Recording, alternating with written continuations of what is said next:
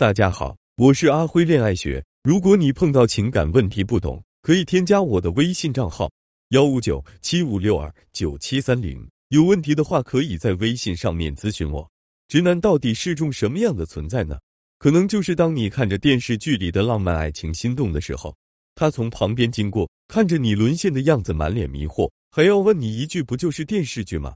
可能就是当各种情人节到来。别人的男朋友都花心思给女朋友准备惊喜的时候，他什么反应都没有。你去问他，他还要反问一句：“前不久不是刚给你送过礼物吗？”女生们往往都憧憬浪漫的爱情场景，但直男就是这样不懂得生活情趣的存在。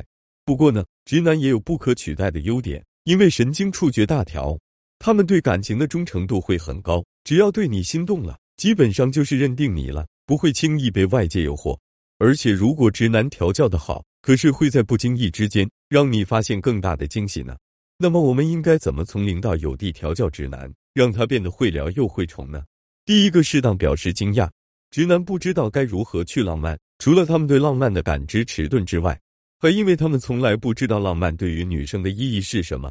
当我们对某种事物没有一种既定的评判标准的时候，我们很难知道怎么做是对方喜欢的，怎么做是对方讨厌的。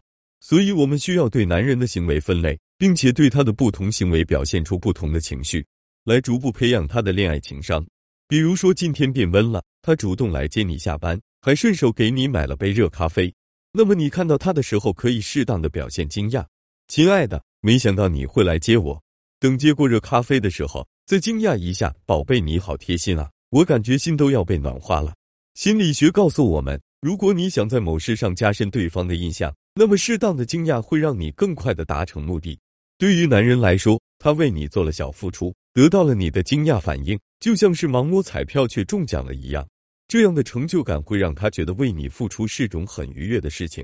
这样在以后的相处里，他也会不由自主的去继续探索和尝试为你做类似的付出。第二点，正向暗示给予。除了被动的对男人的行为做出不同的情绪反应之外，我们也可以主动的去引导。比如说，拉他去看符合你爱情预期的电影，然后将男朋友的特点和男主的特点联系起来。亲爱的，我发现你和男主都是那种不善言辞却心思细腻的人诶。不过男主好像更会给女朋友准备惊喜，好让人心动啊！男人的竞争法则里是不允许自己比同类或者相识的人更差的。当你把他和男主的相似点联系起来之后，男主无形之中就会成为他的假想对手，即使这是个虚幻的对手。男人的好胜心也绝不允许自己比他差，所以为了取得竞争的胜利，他就会按照你偏好的评优标准去努力，来达成超越取胜的目的。而且你的暗示也正好为他的努力提供了方向，他不用去猜你到底喜欢什么，努力起来就更不用费脑筋思考了。所以呢，你会发现，当你时不时的在他面前进行这样的对比暗示之后，他就会越来越朝着你喜欢的样子发展了。第三点，良好反馈循环。在告诉男人我们希望他怎么做之后，接下来就应该让男人变得喜欢做。男人的能动意识转化为行动是需要催化和动力的。如果只是单纯的告诉他你希望他这么做，却不在他这么做之后给予相应的反馈，那么他也会很快失去表现的兴趣。所以，我们就要做好鼓励和反馈的正向循环。首先是做好事前的鼓励，让男人知道你喜欢这么做，而且期待他这么做。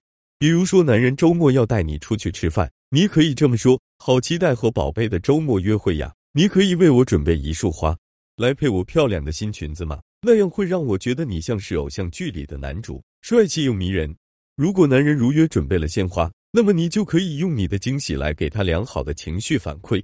我现在感觉自己真的像偶像剧里的女主了，我好开心！谢谢，亲爱的。这样的正向反馈会让男人从中得到很愉悦的情绪价值。也会让他慢慢的学会如何以你喜欢的方式和你相处。如果他不把你的话当回事，甚至还说搞那种仪式干什么，我们就可以依然打扮精致的赴约，然后在发现没有鲜花的时候，适当的表现出情绪低落，然后说：“其实我在乎的不是有没有花来配我的裙子，而是能不能收到你亲手送的花。”让男人为他的不作为承受惩罚，这种惩罚更多地表现在心理负担上。那么他就会为了消除这种愧疚情绪，在接下来的相处里注意你的需求，并努力去满足。这样，我们就可以将原本不注重生活情趣的直男慢慢调教的越来越在乎你了。